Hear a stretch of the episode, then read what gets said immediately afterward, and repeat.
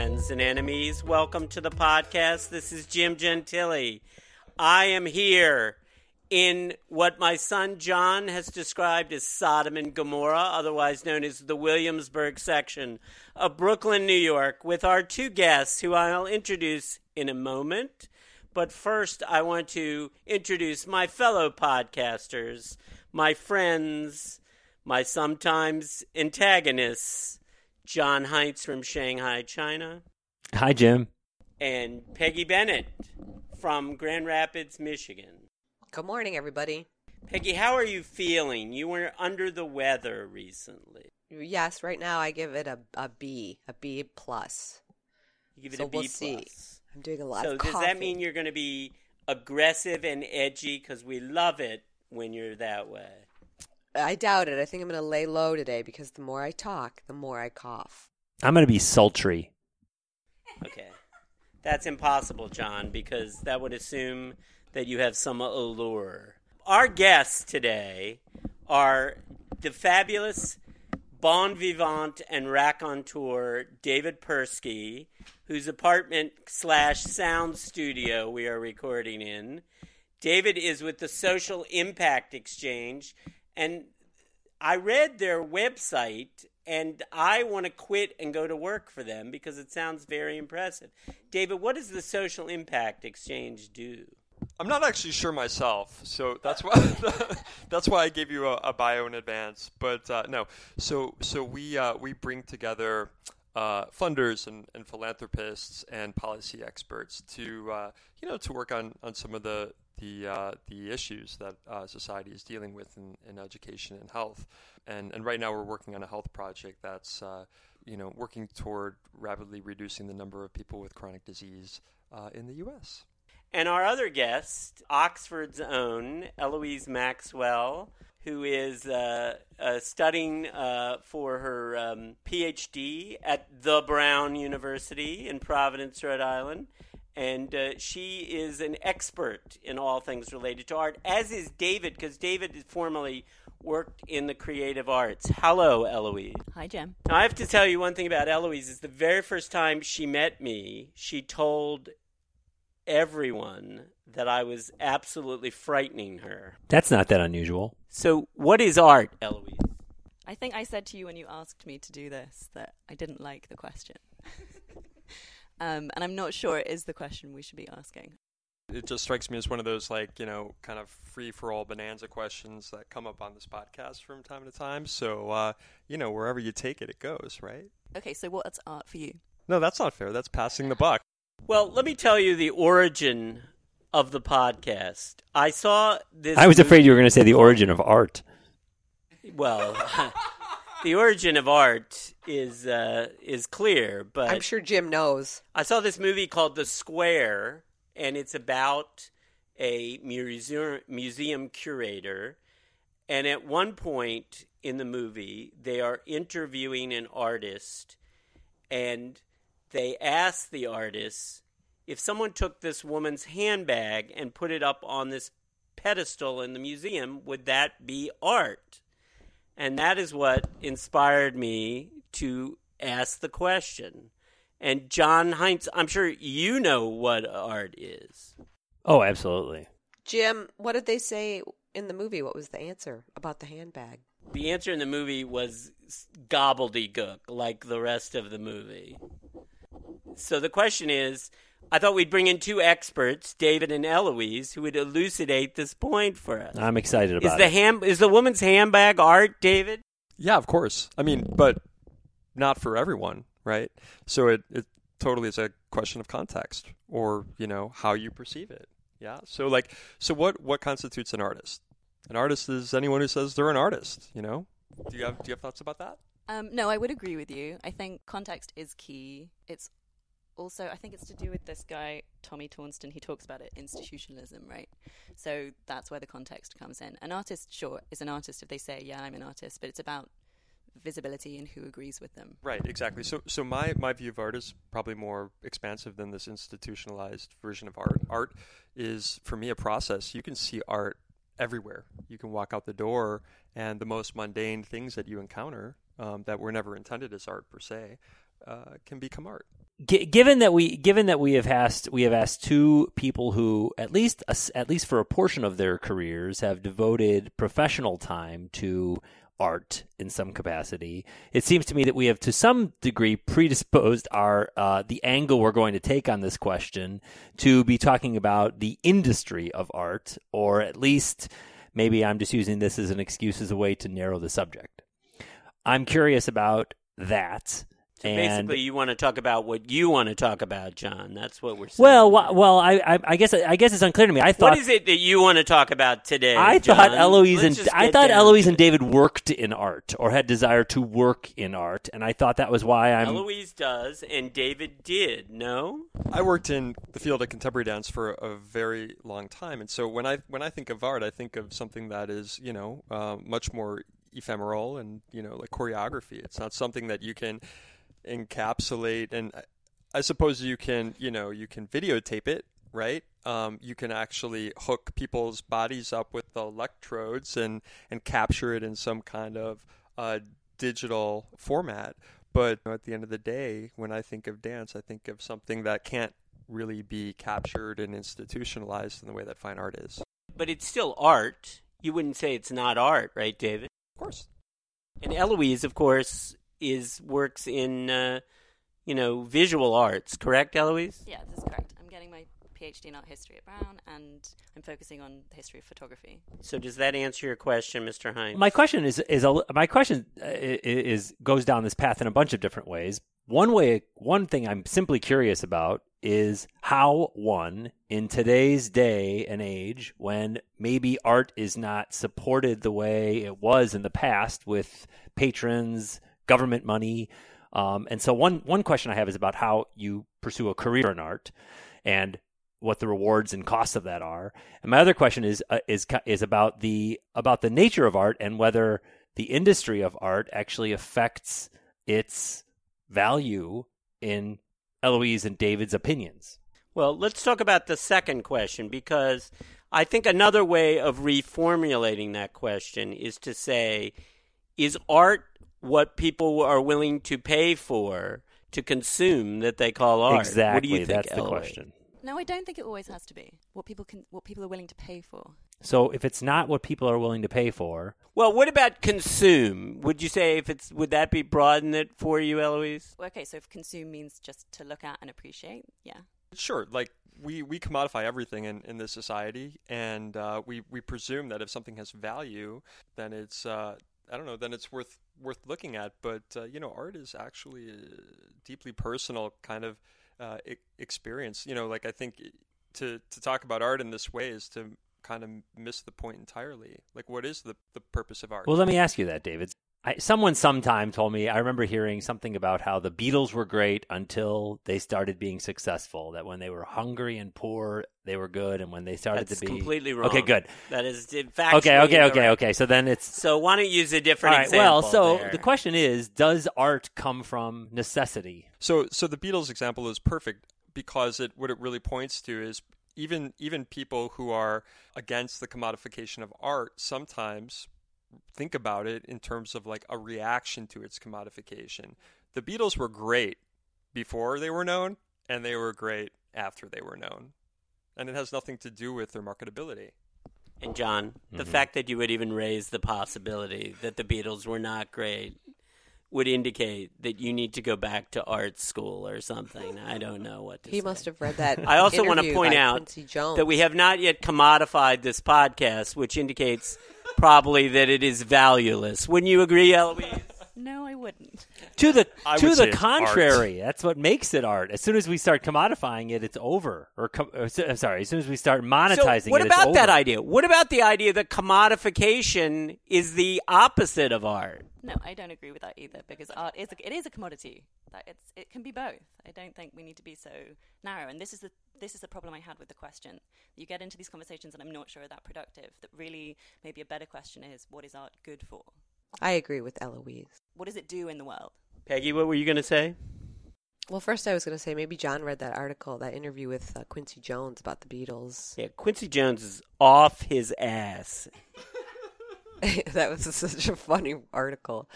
Yeah, I mean, art. I when somebody puts a leaf in my foam on my latte. That's art to me. I love it. totally. Yeah. I totally agree with that. That's why I don't think Yeah, it's, it's productive to say, amazing. is this art or is this not? But more like when it, it if we just accept that anything can be art today, which I think is true, where what is it doing? Like and where and where is it doing something different if it's in a museum versus on the street? Yeah, versus like a leaf in someone's latte. Like what is what's what is the difference in the impact? I agree. Yeah, for for me, art is really about paying attention, right? It's like waking up and appreciating everything that's around us, and and seeing something that others may not necessarily see, but that that makes it uh, makes the moment what it is. Hmm. years ago, many years ago, because I'm incredibly old, I had the privilege of seeing Lily Tomlin's one woman show, The Search for Signs of Intelligent Life in the Universe. And one of the characters she portrays is a woman who talks to aliens. And by aliens, I don't mean people like Eloise from outside the United States, I mean people from outer space. And at one point, she shows the aliens a can of Campbell's soup and says, This is soup. And then she shows him the Warhol painting and says, This is art. And then she puts them both behind her back and she pulls them out and says, Now, which is which? And it makes me think, at what point does the experience transfer from being soup to art? At what point does it become, how do we know we're undergoing an artistic experience? I mean, I think I agree with David. It's about the kind of attention that you're paying to the thing. When you're looking at a can of soup that you're about to eat, you're maybe you are. Maybe some people do appreciate the aesthetic qualities of its branding or whatever, but I haven't experienced that myself. But when I look at a Warhol work, I'm looking at it and I'm ask- in a different way and I'm asking different questions. So I'm I'm looking at Lily Tomlin here, and and uh, you know just uh, looked her up because I didn't know this reference, given that you know Jim's self-proclaimed ancientness. Yes, and and uh, I'm I'm getting agreement here, and uh, I wouldn't trust anything she said. I think the proper word is antiquity, not ancient. How apropos. What do you guys think about what Eloise said? I thought that was interesting. It is. I'm. I'm kind of. Want, I wanted to extrapolate on it a little bit because I'm already feeling like I'm losing the pace of uh, the. The. I'm. I'm getting a. I'm listening to the swath of what's being said, and I'm missing the details. Okay, John, what is it you want me to Repeat. So I was saying, which is really taking from what David said, that it's a it's a different kind of attention that you pay to something that you consider a work of art. Yes. So even the example of like the leaf in the latte, yeah, that can be art because it makes you look at the latte in a different way. If it wasn't there, you wouldn't be interested in looking at it. So it's a different, and again, that's a different kind of thing from a Warhol canvas. That makes sense to me. Okay, so let me ask you this: Is it if is this part of the valuable part valuable part of a conversation about what about art, or is this still in the kind of it's so removed from something useful that it's uh, you know that we we really should move on and agree that that's the case? Because I agree with you. Your way, John, of saying you want to talk about something else. You're tired no, of talking I, about I, this. I agree that art is in that art has to do with how one perceives it and what one is what, what to what one is paying attention. That makes total sense to me. So the question for me is is that useful? So when it when it boils down to you know going to a museum and looking at art on the wall, I'll be really frank. For me, I you know I've spent a lot of times going to a lot of you know uh, exhibitions and and and it, it can be very engaging, but usually it's the you know it's the show that is uh, you know takes a particular you know historical time period and I have my audio guide and I'm I'm really or you know or I'm being guided through the show by somebody who knows a lot about it and is is open to answering questions where I feel engaged. But if I'm just walking through a museum and there are pieces of art on a wall and it's taken out of its context that doesn't really provide me with a lot of value. I think, just to be honest, people people endure this because they think it's what they So ought to do. Banksy and art that occurs in some pre that in some in some uh, natural context is is more art. No, I, I didn't say that. All I'm saying is that if you take Banksy and, and, and then you, I don't know, like uh, somehow remove the the wall that it was originally created on, and then and then stick it into a museum, uh, something is lost, right? And I, I'm not saying that museums are bad. They provide people with an opportunity to experience things that they may not otherwise see. And hopefully, the museums provide Eloise with a job someday. That is another reason why we support museums. Um, wait, so I have a question for David, which is what if you're looking at a work of art that was really intended to be viewed in the way that it, you view it in a museum or a gallery? Like abstract expressionist painting, for instance, where it was really thought of in the context of, of a gallery or museum. Maybe not initially, but it wasn't. It's not to put it in a gallery or museum. It's not to decontextualize it necessarily.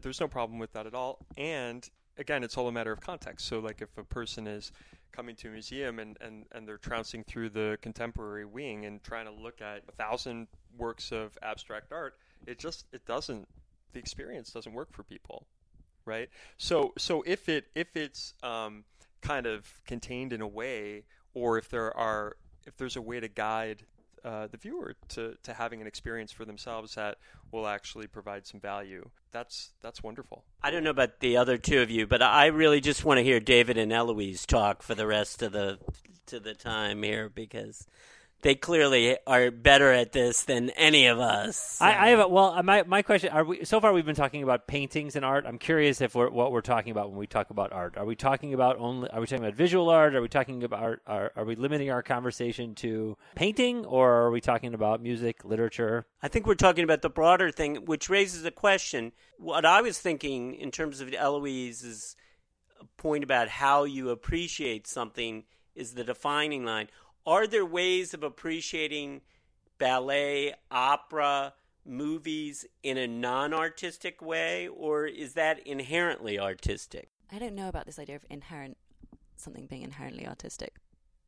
We might need to think about that for a bit. There is probably a way that you could do what David even just described, where you um, approach watching a play or a ballet in the same way that you might go to a museum and speed through it and not really look at what you're looking at. And so, in that case, it doesn't really matter if it's art or not. If you're l- watching a ballet but not paying attention, or you're just thinking about it in terms of surface entertainment, I don't know. But maybe that's also valid too. I don't know if I'm answering your question or not, Jim, but when, when I when I go you know watch a rehearsal or even a performance of dance, when I when I started working in the industry, the closest I got to you know moving my body was uh, a couple of, of times at the at the treadmill back uh, treadmill back in undergrad. Before which I needed like you know a couple cups of coffee just to work up to it, and then sitting there being present to these dancers move their athletic bodies.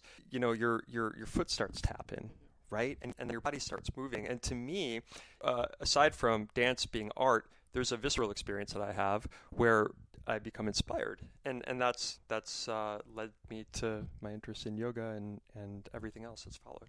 I have a question about the, about the about your work in, in in the industry of art. I'm curious about for each of you what you think most people don't realize about art as an industry.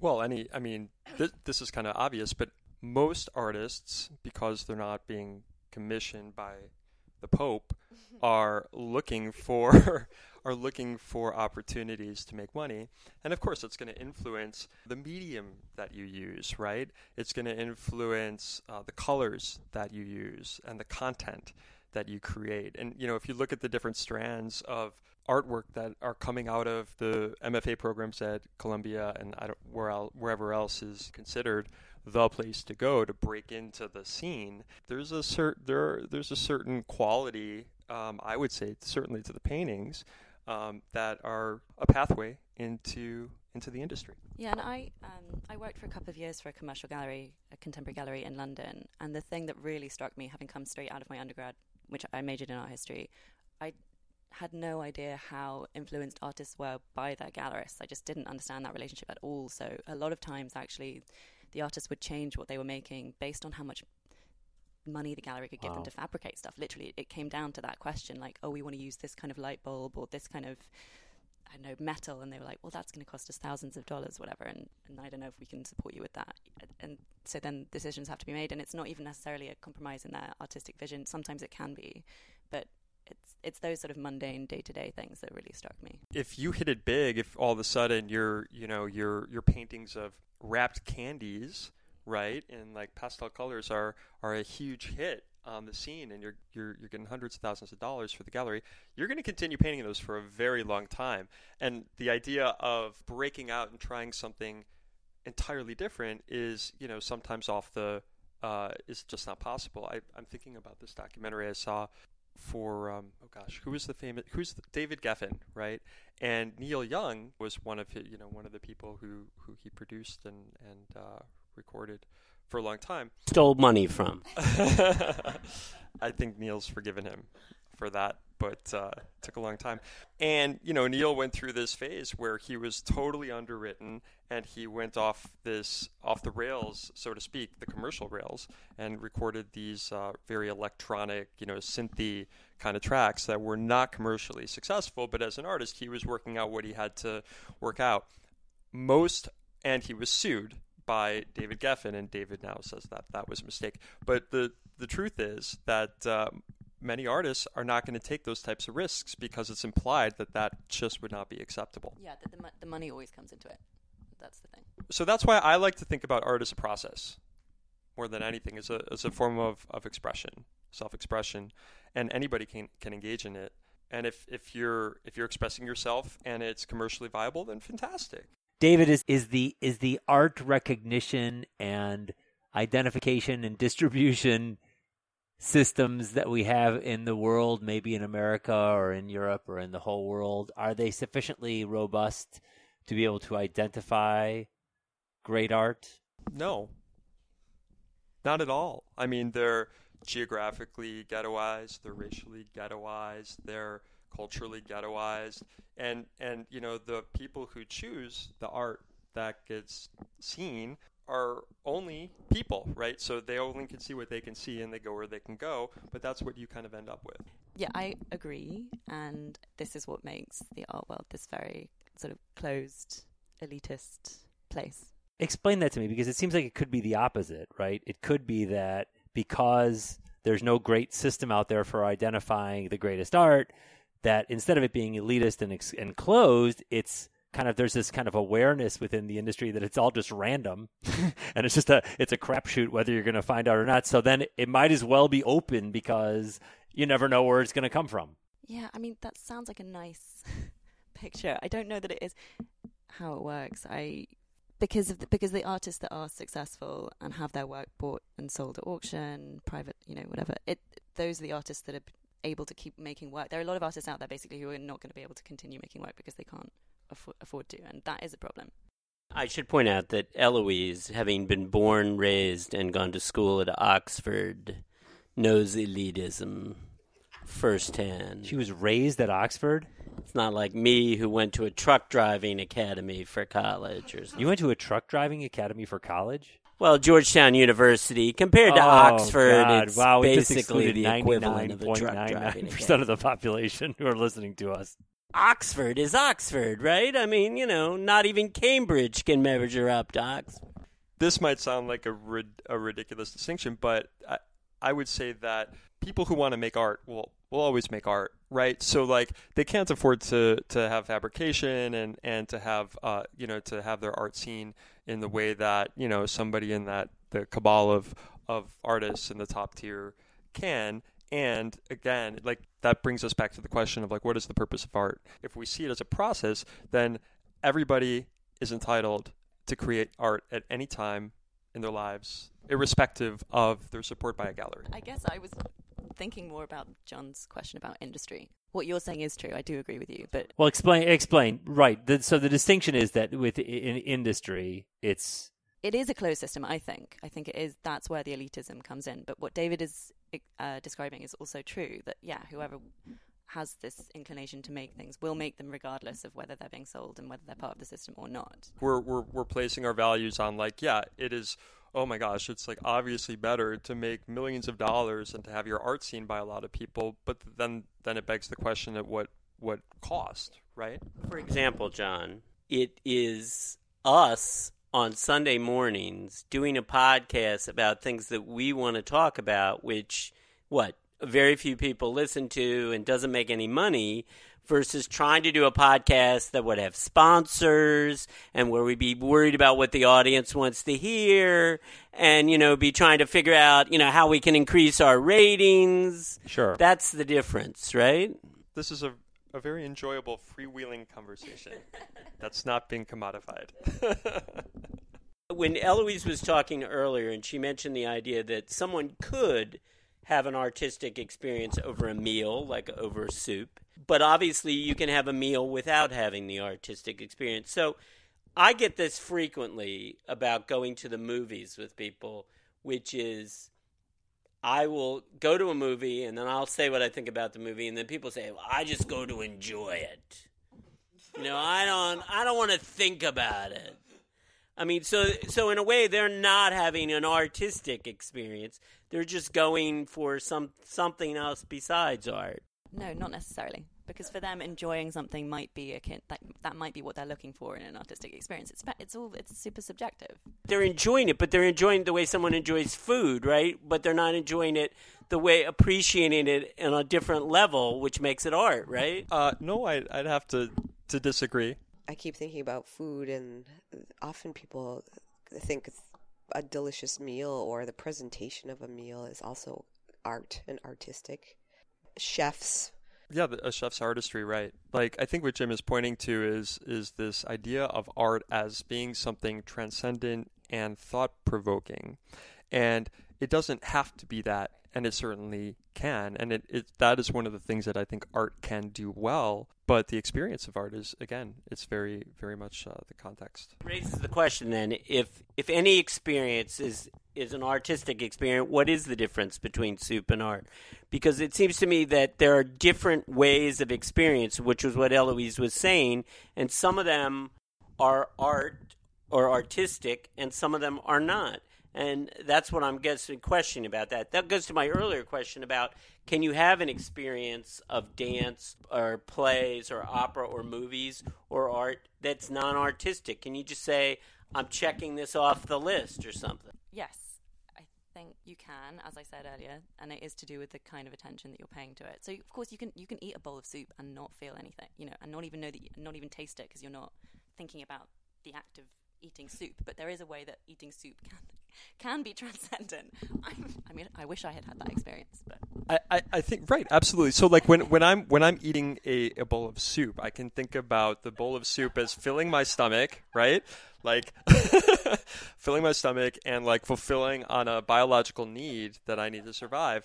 When I'm when I'm eating soup, I can think about the the ingredients and I can think about it on a molecular level, right? That can be my frame of reference. I can think about the sodium molecules and I don't know, you know, like and and then if if I approach eating a bowl of soup as a performance, the spoon goes in.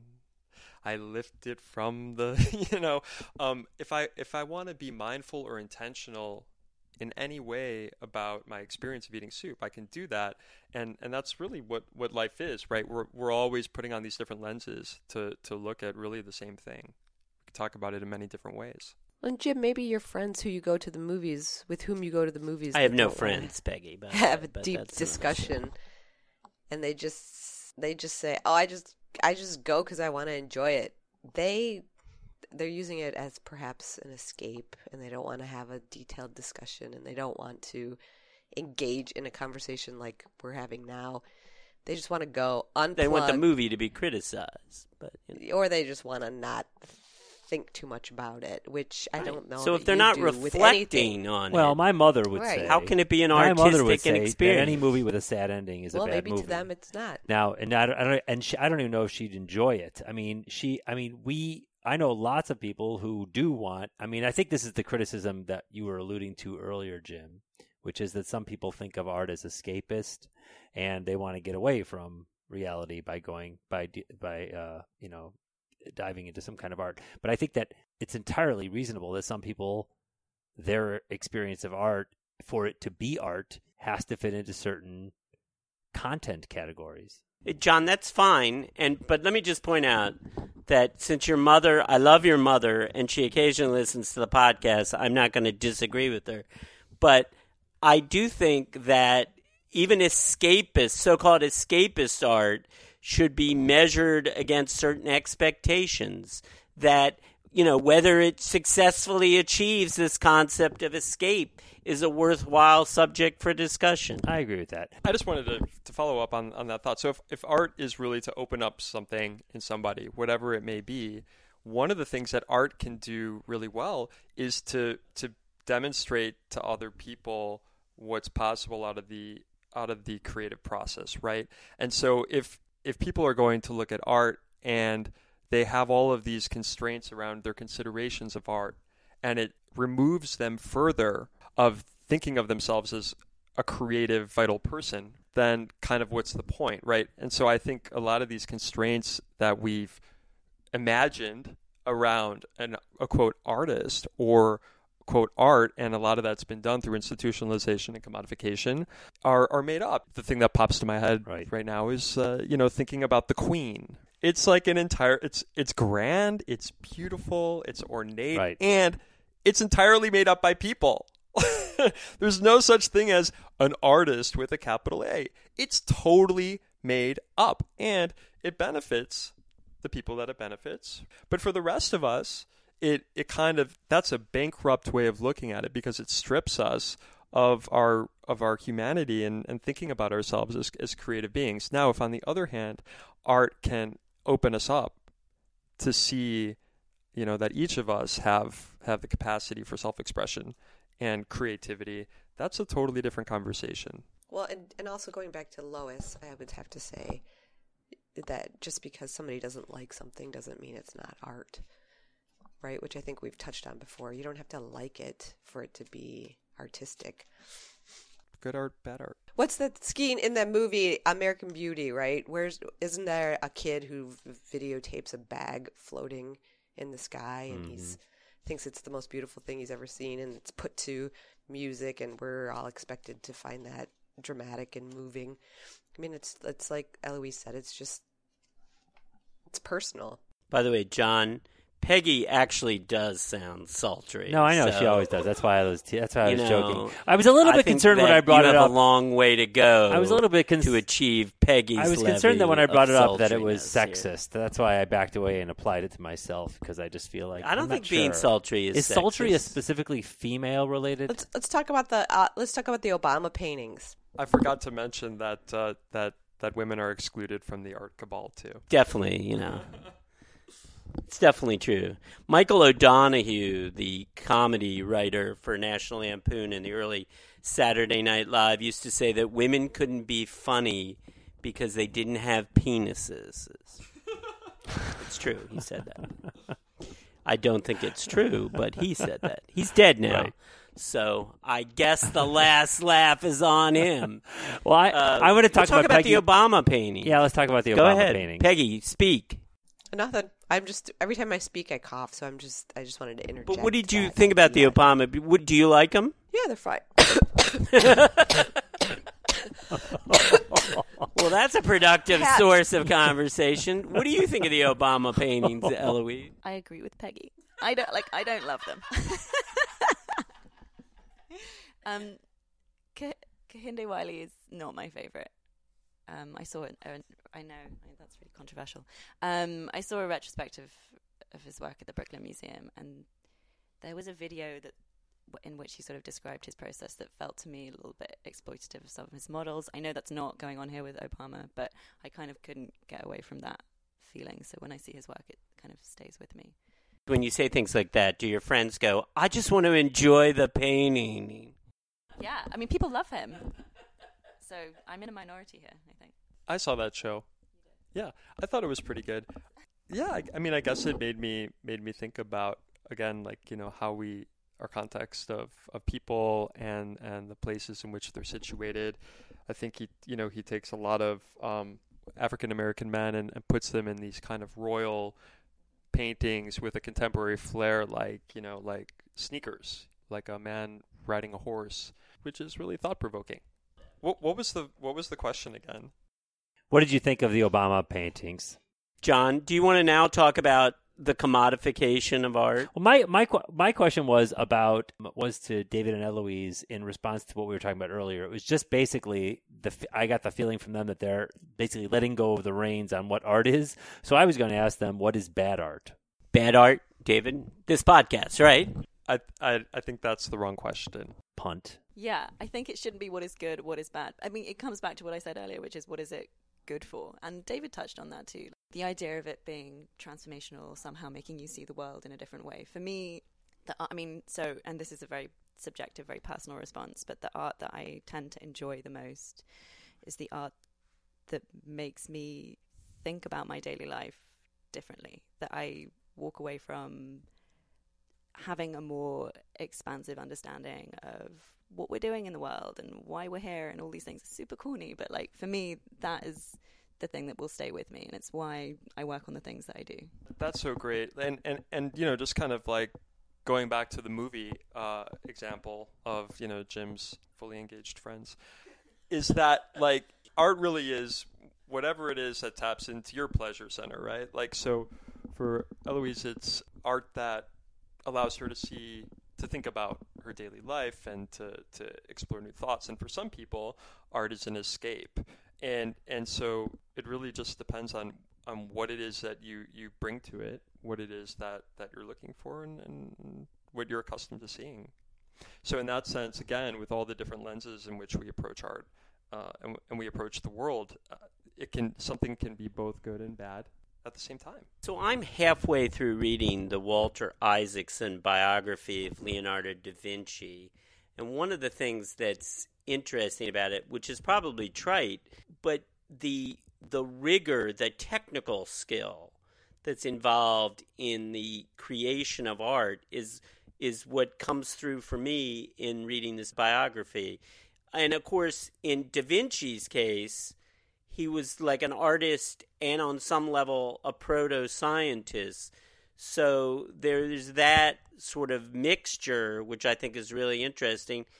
One of the things I did not know is that he spent a lot of his time as essentially what we would now call a production designer for performances in the court, which I think is fascinating in terms of our whole discussion about what is art, especially because I don't know how this fits in today, but in can- canonically, people think of Da Vinci as sort of the the artist, uh, you know, with a capital A, right? Absolutely. I mean, he's fascinating, and at the same time, that's a very masculine view of an artist with a capital A. So, you know, it's it's great to Da Vinci is amazing. He blows my mind, and it's also good to look at you know what else we're bringing into the conversation when we're defining the term art. Yeah, I mean, I I agree. We should. I think being expansive and being critical also of those received the demarcations for so what is good, what is bad, how like what is it that allowed Leonardo allows him still to be the pinnacle of the of, of the canon that is art history that is mainly white dudes, and thinking about the other things that he was doing is is useful for that, but maybe we shift attention away from Leonardo. Right. So, in that sense, isn't art a mirror in a lot of ways? What do you mean by that? Well, when when people when white guys who like science look at Da Vinci's work, they're enthralled. It's the best thing ever. And well, it just so happens that uh, white guys who like science, uh, you know, have some have some power in the world, and therefore Da Vinci's at the top. Does the fact that Da Vinci was gay make it different than him just being a, a dead white male? Does that change that at all? Absolute pure art. Wha- wait, wait a minute. Wait a minute. Immortalized. Was it- it- was- did the word gay exist? Because those gays, they're just different. They didn't call them gay. I think they called them sodomites in those days. But I mean, that's that's the truth of Da Vinci. He would have lived in Williamsburg. He would have been on the podcast had he been here today, and he probably would have said that Andy Warhol stuff was a piece of shit. But uh, yeah, I don't know if it changes anything for me. It's definitely relevant and it's something that should be talked about that often isn't. I mean, I was frustrated on- in a related vein. I went to the Rauschenberg retrospective at MoMA, and the way they talk about his relationship with Jasper Johns is so like clinical. They were lovers, and they somehow, for me, like d- didn't didn't want to focus on the fact that he was gay and part of this circle of people who were really like productively helping each other's work, but that they were also in relationship with each other. Sometimes that's not relevant, but the way that his relationship with Johns played out, I think, is relevant to the way his work was created. Do you think I'm taking Jim's uh, comment and making it a little more serious? But I'm asking, do you think the fact that Da Vinci was gay or whatever had same-sex desire, since the word gay didn't exist, you know, and probably certainly knew that in the the time in which he lived that would be unacceptable. Do you think that that created some kind of oppressive situation that made him more likely to be able to produce art? Wow.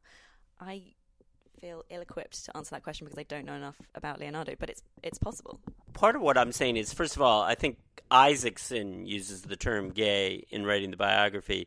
But secondly, it's interesting because he draws a contrast between Da Vinci, who apparently embraced his his sexual identity, whatever it was, whatever how it was to put in those terms, versus Michelangelo, who apparently was also gay or a sodomite or whatever term we want to use, but felt very conflicted about that.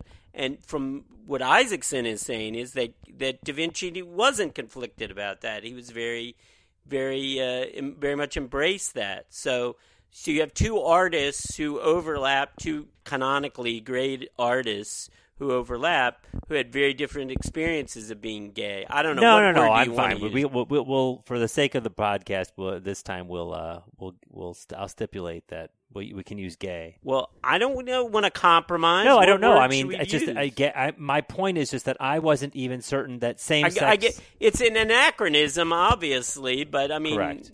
That's fine. No, we can But- use it. but My mean- bigger question is: Does the oppression is there oppression that comes from gay, and does oppression help create art? There is no oppression that comes from being gay. Of course, there's oppression from coming to being gay, John. Does it help create art? We, we have an off mic comment. I want to hear it. John was saying that there is something about about this marginalization that then creates a kind of impetus or an energy. Yeah, exactly. And but I would just be reticent to make any of these bold statements without knowing enough of the context. And there's a there is a, a point at which someone's sexuality then becomes the whole drive for their work, and then it can be reductive. And um, it is important, but Yeah, I mean, like the the idea of like you know attaching a motive to a particular artist is kind of impossible to do because you can't be inside their head. But any motivation in our lives can be an impetus for art. Just imagine what that looks like. You know, I don't know. Some people make money because they want to have a lot of money and they want to have great things, and other people make money because they're fearful that if they don't, they're not going to pay off their mortgage and sometimes it's a com- combination of both and I, I don't know if most people actually separate those things all the time Just on a the level of performing arts, it's difficult to imagine that we would have the plays of Tennessee Williams or the plays of Edward Albee if gay people had not been repressed, or at least not the same plays. We might have different plays from them, but clearly that informs a lot of what they wrote, right? Yes. and that that points to something else right sometimes repression can you know something great can come out of something not so great right so like the the sneakiness of it or the the kind of like shared language that I don't want to misquote I'm trying to think about uh, give me an example of a Tennessee Williams play that has Glass Menagerie. element. Uh, uh, Streetcar. Glass Menagerie. Well, for example, it's the the the it's you know the characters. There's no explicitly gay characters in there, but clearly you can code some of his experiences in in the in the action of the play. Wouldn't you agree, John? I- Yeah, I. Th- that's why for me the question, and, and I don't want, uh, I, I don't want Eloise or any or David to back away from their giving just their opinion on it. I don't think there's any perfect answer. I'm more curious uh, as to whether we just think as individuals that difficult times or oppression cause can be an impetus for art for for great art. And maybe also the piece of the, the other piece of it is whether that the experience of being oppressed or repressed is simply part of the context of art and therefore it's not necessarily because the artist is experiencing it but rather because there's an awareness on the part of the seer or the appreciator of art that that's part of the context and that makes the art either better or worse. But i guess i'm wondering both things you know is art created more it- it's a i'm making an analogy to is necessity the mother of invention. So just to get back to the play example, I think art has always been a way to express ideas and, and feelings that weren't considered appropriate to be stated or expressed explicitly. But in terms of the the you know the art world's focus of again dodging a bullet and not saying preoccupation with oppression, uh, you know I, I believe that that is one lens through through which to see art, but it but it's certainly not the only one. Yeah, I would absolutely agree with that. So partly what you're referring to is this idea of the artist has to be kind of penniless and struggling to create the thing that they're creating. You know, you think of Van Gogh and a whole load of other um, examples that aren't going to come to mind now. But I think, regardless of whether they're experiencing explicit oppression, repression, exploitation, the creation of art is always a struggle. It's always a battle with a question or a, a thinking of a way to express something that, as David said, is it's they are not able to express in any other form, and that's a struggle. It, it's certainly it's certainly like an action, right? It's like certainly being engaged with life. I would say that the opposite of of creation is complacency, or if you're just like comfortable, or if everything is just like fine. You know, like that that to me is kind of that's the antithesis of art and that's the antithesis of engaging with with with life. So in situations where where somebody feels compelled in whatever way we mean compelled, whether it's um, you know needing to work something out through their art, or or really needing to have their their voice heard, or all of the above, I think that that is often the impetus of, of art, and it can take many many shapes and forms. So we should probably start to wrap up. Eloise, did you have any final thoughts you want to share? She is giving me a look of saying why why am I here? Why did I ever leave England? David, any final thoughts from you? I, I really wish I would have gone to Oxford. I just need to make one thing clear. I don't even know that in my in my bio I actually told you I went to Oxford. It's not a thing that I wanted to be discussed, so I'm sorry for everyone, and that should probably be cut. Um, I have had a delightful time. Thank you so much for inviting me. The first time she met me, Eloise told me how frightening I was. And I, I'm sure that I frighten most people, but I give her credit for being honest enough to actually tell me to my face that I was, I believe the word she used was terrifying, that I was terrified. So I give her credit for that. Jim, this is why I asked for the podcast to not be done in person. Um, you know, people would have been more open. No, totally kidding. And this has been, yeah, so much fun, and I wanted to thank everybody. John, Peggy, you guys have anything to say? I have one. More, I have one last thing after. I'm after. good, thank you. Um, no, it's been interesting. Yes, thank you. So I wanted to end by going back to Lily Tomlin because at the end of her performance, she would point to herself and say soup and point to the audience and say art. And so I want to say in today's podcast, David, Eloise, you guys are the art. I'm the soup. Thank you so much Thank for you. getting up early on Sunday and joining us. We would like to thank our guests today, and in particular, we would like to thank you.